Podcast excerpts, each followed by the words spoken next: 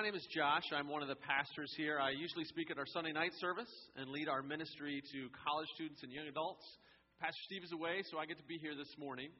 And I am continuing the series of talks that Pastor Steve started last week that are called A Brand New You.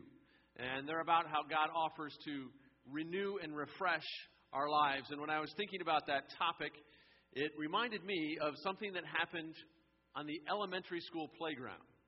Let me explain. So, when you're out in elementary school at recess, you would play kickball sometimes.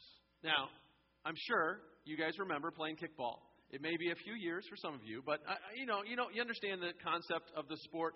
You roll the ball, right, and then you one kid kicks it as hard as they can. And after they kick the ball, they start running around the bases. Now, what makes kickball so fun is that you can actually throw the ball at the person running the bases, right? So you throw it at them, and if you hit them, they're out. Now, what inevitably happens is one kid takes the ball and throws it at the kid that's running, and it whisks by him. And the kid who threw the ball yells, I got him, he's out.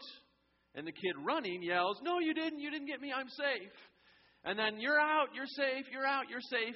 But another kid all of a sudden says something that changes everything.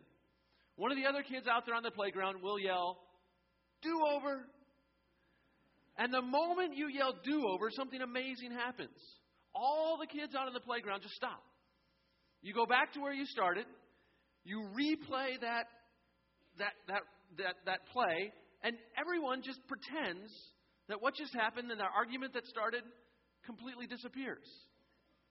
And I'm going to guess that for many of us, we kind of wish in life we could have some do overs.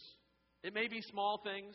Your spouse says, Hey, does this outfit make me look fat? You answer, and the moment you answer, you were like, want to yell, Do over.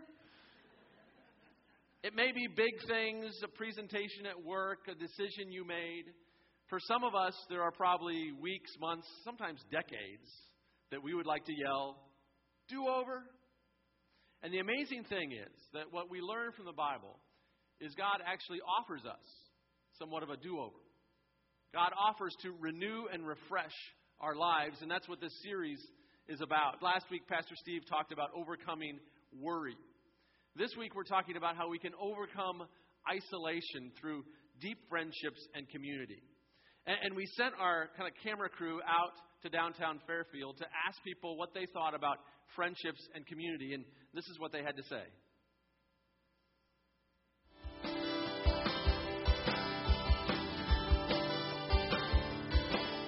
Uh, friends are very important. They're a support structure and uh, a community.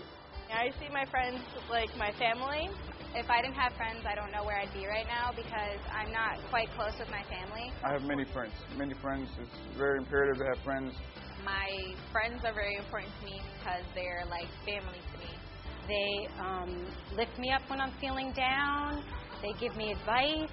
They tell me what I'm doing right or wrong. Um, I actually just got out of a fight recently with one of my friends. They invited someone I didn't like to a concert and to stay the night, and I kind of like flipped out a bit and um, was very rude. So I let myself cool down. I let them cool down, and then we talk and we work it out. Like I'm a big believer on working things through. I have had a time where somebody has you know, you've tried to make things right with them and they just weren't budging. They didn't want to make things right with you. And so you just finally you say, well, I did my part, and you just walk away from it. Well, actually, I've had a falling out with one of my closest friends of 10 years, um, like a year or two ago, and I had to make the decision whether it was worth having her in my life. The relationship was kind of a poison relationship, and it wasn't good for me but I did give a chance. We, I tried chance after chance, and I just had to let it go, and that's what I did. But it still breaks my heart all the time.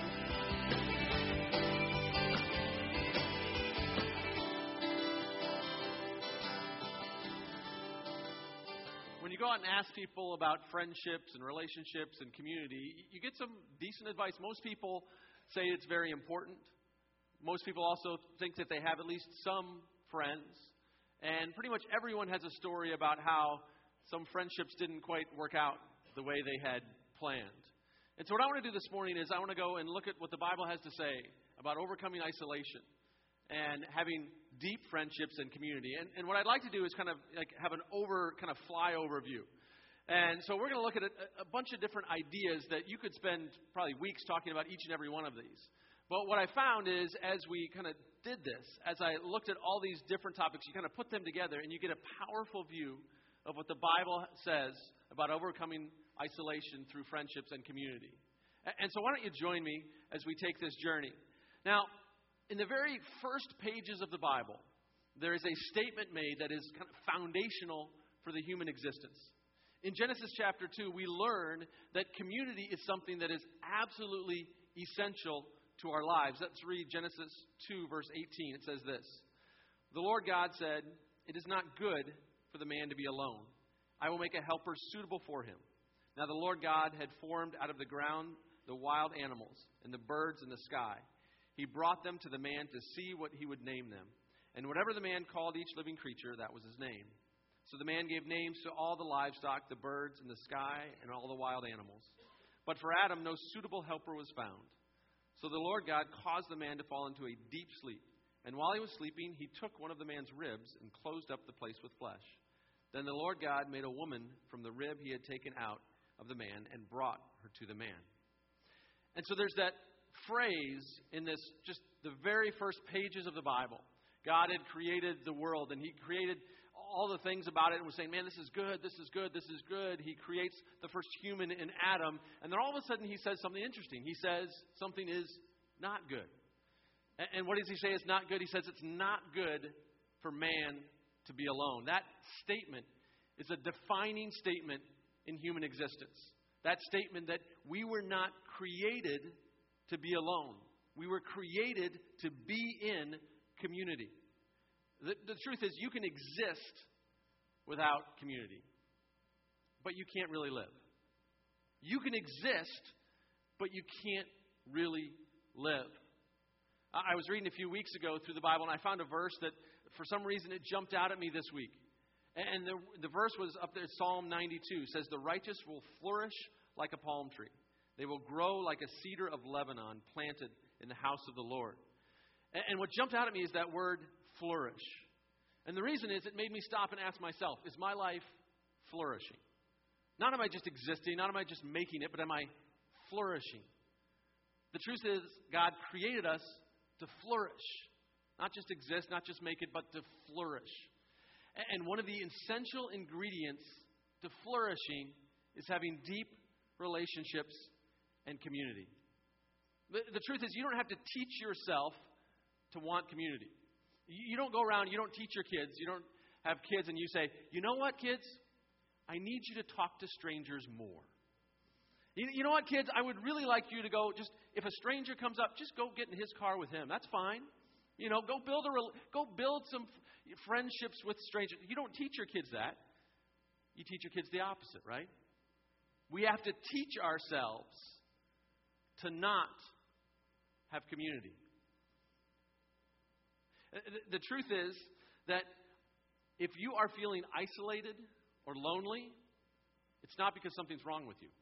We feel that way. We feel like, oh, if I feel like I don't have friendships or I don't have that community, that there's something wrong with me. I'm not strong enough.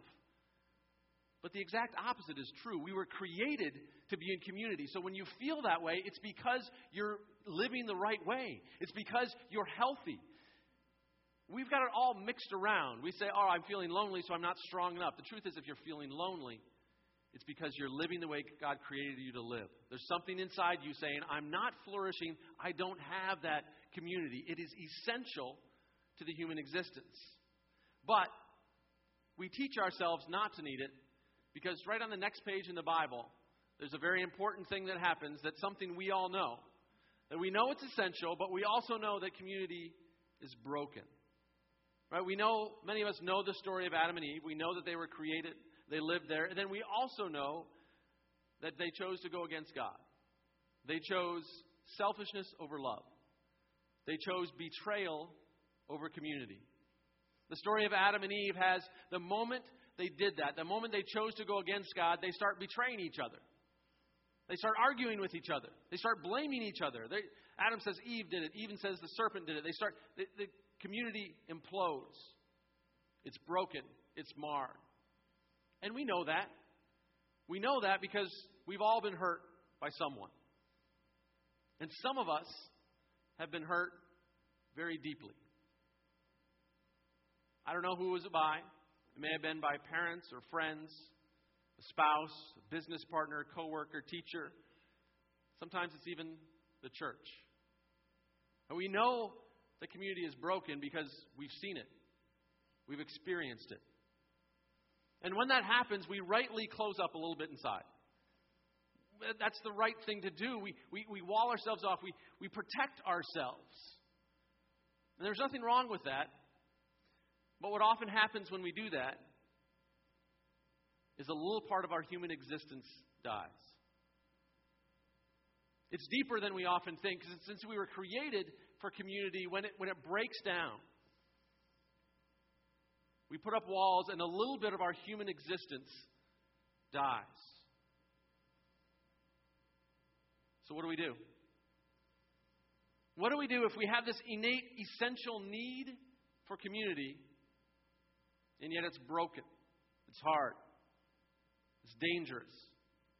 What do we do with this battle that's going on inside each and every one of us? This battle between wanting that community, but yet being afraid and worried and cautious. Well, that's why we're here this morning. It's one of these central tenets of us as a church. We have a process that says to grow in your faith, you need worship, community, serving, and ownership. We believe here at the church the community is essential. We talk about it on a regular basis. We encourage people to get involved in groups that we call community groups because we believe it's essential. In fact, I, I would say to you, coming this fall, we are going to have our community groups. I would, I would ask you to make a decision now to sign up for one. Or, or to make a decision that you're going to do it because when the fall comes, you'll get very busy. Uh, we believe it's essential, and we believe God can renew and refresh our relationships.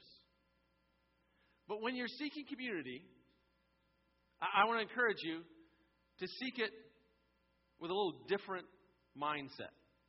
I found, and I often encourage people to seek community, understanding it's essential and broken. What I found is people seek it with a mindset, and I've done this many times myself. And so I'm looking for friends or I'm looking for a community, and I have this kind of fast food ordering mentality. Right? You fast food, you drive up to the window, you ask what you want, you want it quickly, you want it right away, and then you get out. And so people drive up and they say, I would like community. And what I would like is I would really like it if you can get a group of people that have the same values I have, that have the same sense of humor I have, same hobbies I have. They live close by to me. In fact, can I have a side order of their spouse gets along with my spouse and their kids get along with my kids? And while we're at it, can you throw in one friend with a beach house and another one with a pickup truck? Because I really need a friend with a pickup truck right now. And maybe exaggerating it a little bit, but we often we enter into seeking friends and community with uh, this critique mentality of, all right, is this one really work? Is this all right? Is this okay? Is this good for me? And what I've found is that finding community is a little more, more like fishing.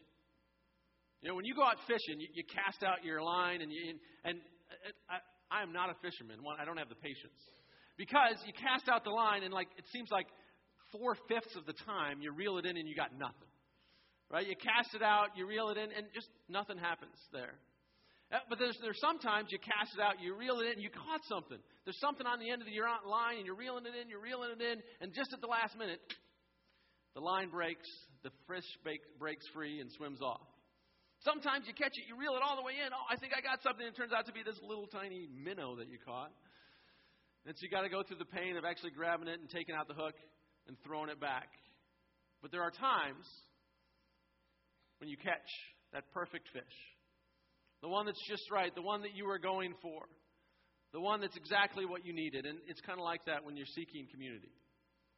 There are times when you kind of reach out, you make some steps, and it's just nothing there. There's times when it looks like it's going to work out, and then it doesn't. There's times when you catch it and it doesn't work out the way you thought. But one of the things we learn from the Bible is because it's essential, it's worth it to keep fishing for community. It's worth it, even though it's broken, even though it doesn't always work out, it's worth it to keep going. It takes effort, it's a process. But I want to encourage you, whatever step you need to take to do it. It may be calling someone, maybe calling an old friend, an old acquaintance, a family member.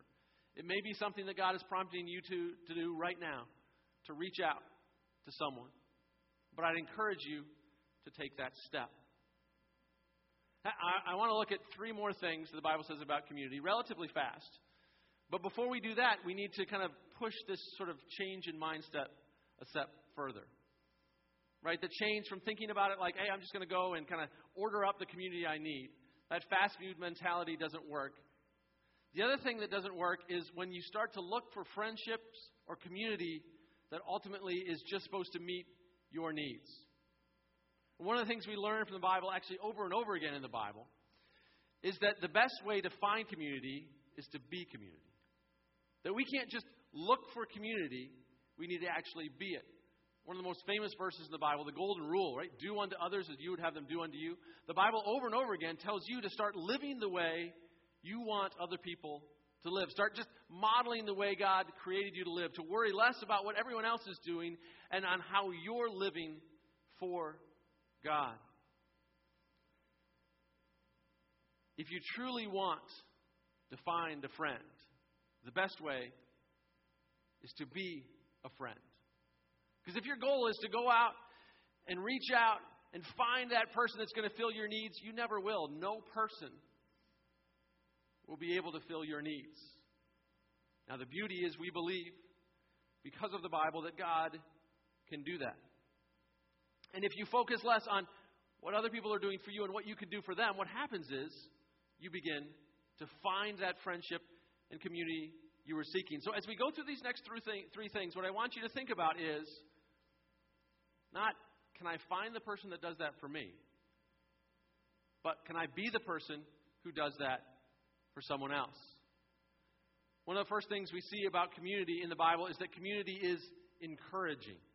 First Thessalonians 5:11 says, "Encourage one another and build one another up." It's so great when you have someone who just when you kind of need it reaches out to you, sends you that phone message or text message or an email that that says, "I'm thinking about you, I'm praying about you, I care for you." And you never know when God is going to use you to say those exact words that someone else needs. When I was a kid, I actually lived in Sierra Leone, West Africa. My parents were missionaries there. My, my parents ran a seminary that trained local men to be pastors. And uh, that was in the 80s, and no one from my family had been back until just recently. About eight months ago, my dad was able to go back after 30 years of not being there.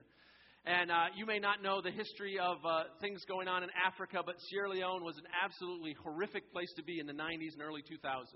There was just absolute horrible war there and, and destruction, and it was a really uh, struggling place to be. And so my father was able to go back after 30 years of not being there. He went to the boarding school that I attended, which is complete ruins. There's a few walls standing up. And he also was able to go to the seminary that he used to lead. And the moment he stepped out of his truck at that seminary, he saw a man he instantly recognized. The man recognized him. This man was now in his 70s. My father is in his 60s now, late 60s. And he saw this man. And the man took him up to a high place. It's, there's this little kind of building up on the campus where the, their school is, and there's this high place that's a, a classroom and a chapel. And he took my dad there. And the reason he did is because he stood up there and he asked my dad, he goes, Do you remember what you said to me right here? My dad kind of was like, uh, I'm supposed to remember some comment I made 30 years ago, not knowing what to say. Do you remember what you said right here? My dad said, No, I don't remember. You see, what happens during a war is some people kind of leave as refugees, other people uh, get killed, and so you can just, you kind of, people go and live in someone else's house. They start farming someone else's land. You kind of take what you need. And that didn't happen to the school. And the man stood next to my dad and he said, Do you remember what you told me right here? And my dad said, Well, not exactly. What, what did I say? And the man said, We stood right here and you said, This is not your school. This is our school and the church's school. And because of that phrase that my dad said, this man stayed as close as he could to that school during the war. He came back after the war was over and fought in the courts so the church would retain ownership. That seminary is being run now by this man's son. Men are being trained to be pastors because of one word that was said that inspired this man. You never know when God wants to use you to be that word of encouragement to someone you know, to your friend, to your community. Community is encouraging. Not only that, community is authentic. One of the things that keeps us from having deep friendships and true community is we don't really let people get to know who we are. Uh, we were talking about this battle going on beside us, and we have this battle to want to be known. It's great when you can say to someone, Hey, I can really be myself around you.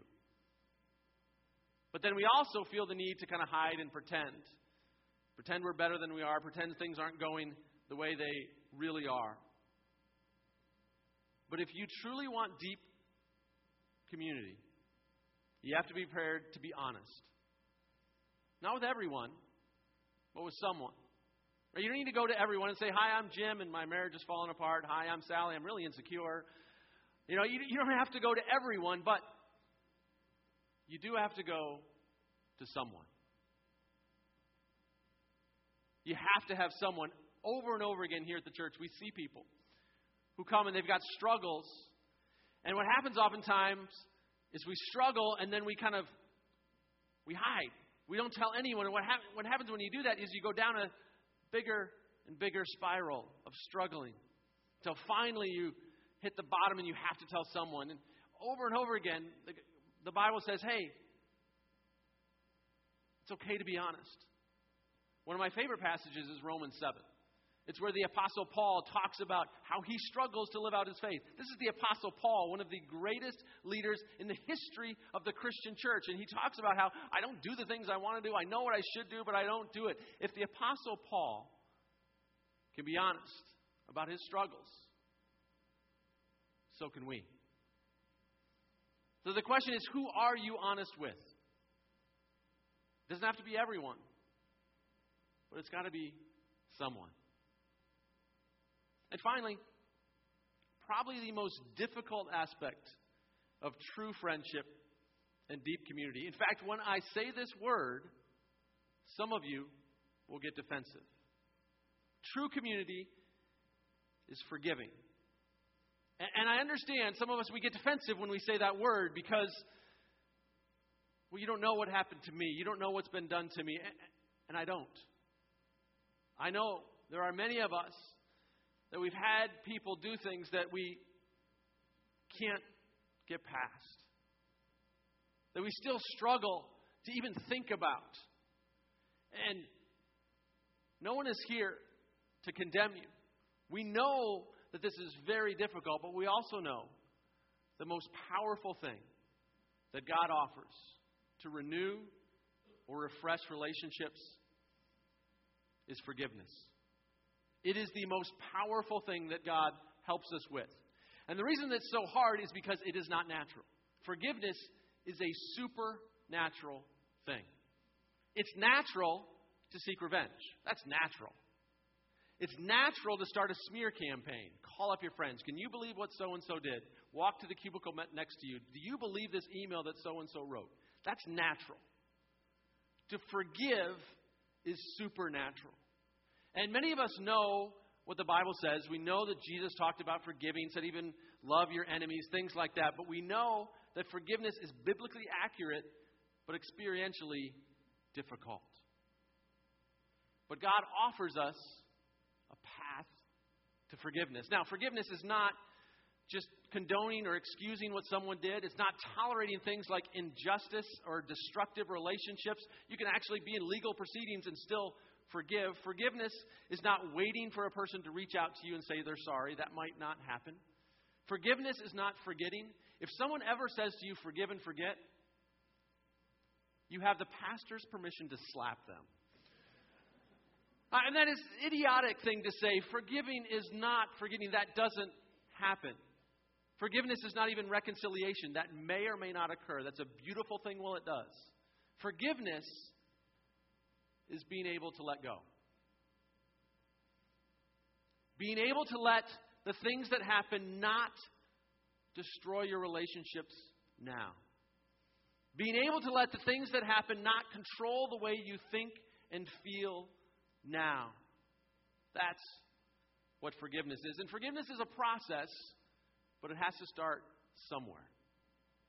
It has to start at a point where you make a decision that I'm going to start that process, and that process may be something you need to start today. And the key to the Bible and understanding forgiveness is in that verse, Colossians 3:13. It says, "Bear with each other and forgive one another if any of you has a grievance against someone. Forgive as the Lord forgave you." That phrase is also a seminal phrase in understanding friendships and community.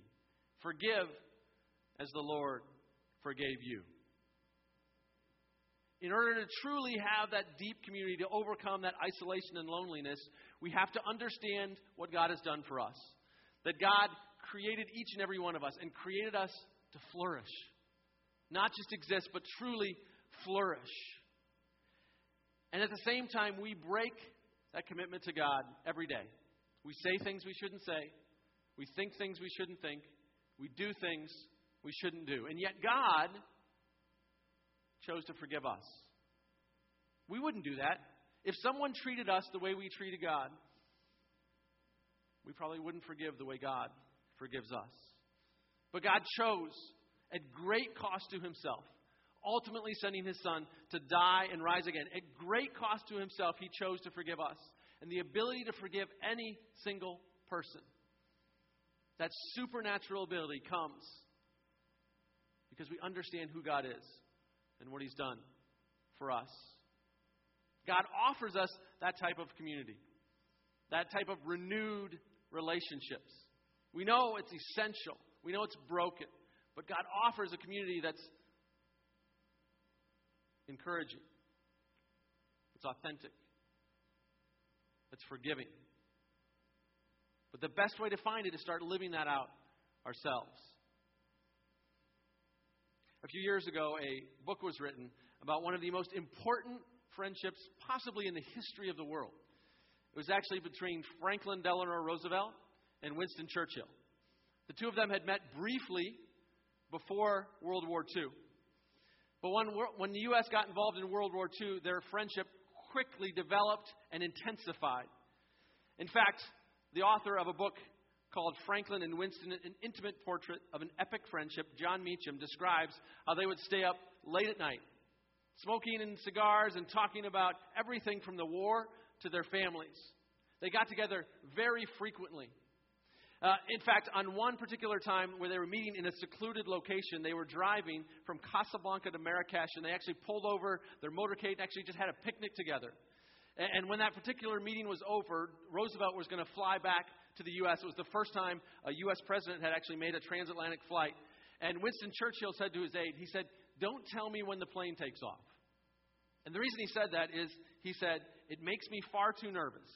If anything happened to that man, I couldn't stand it. He is the truest friend. Throughout World War II, Winston Churchill and Roosevelt exchanged more than 2,000 letters. They spent more than 100 days together. They celebrated Thanksgiving, Christmas, and New Year's together. They often agreed, but they also disagreed on a regular basis. And on April 11th, 1945, World War II was drawing to a close, and Roosevelt sat down to write a speech. And he was sitting at his vacation home in Warm Springs, Georgia. And he never got to give this speech because he actually died the very next day. And Roosevelt, we know, had gone through a pretty rough life and had some pretty amazing accomplishments. The Great Depression, he was paralyzed. The World War II, he had gone through all these things. And the day before he died, this is what he wrote in his speech.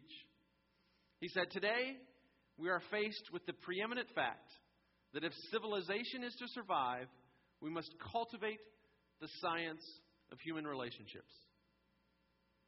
If civilization is to survive, we must cultivate the science of human relationships. Roosevelt was just echoing what the Bible says that to overcome isolation, deep friendship and community is essential. It's broken, but it's worth continuing to fish, continuing to reach out. And when we do that, by being encouraging, by being authentic, and by being forgiving, we'll actually find that life, the flourishing life that God created us to have. Let's pray.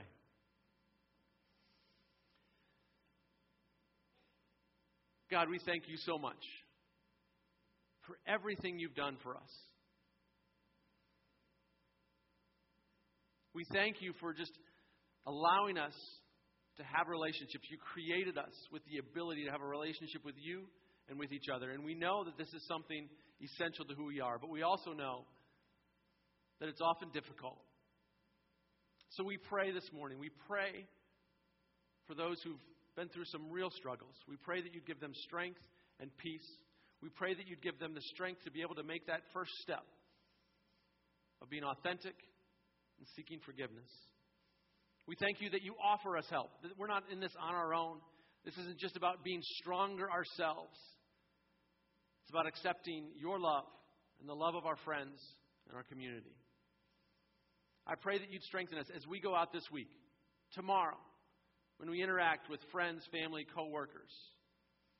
You would help us to reach out in a way that deepens friendship, that builds community, that allows people to flourish. God, we thank you for allowing us to come here this morning, to spend time with you, to be refreshed and renewed. Guide us as we leave. In Jesus' name, amen.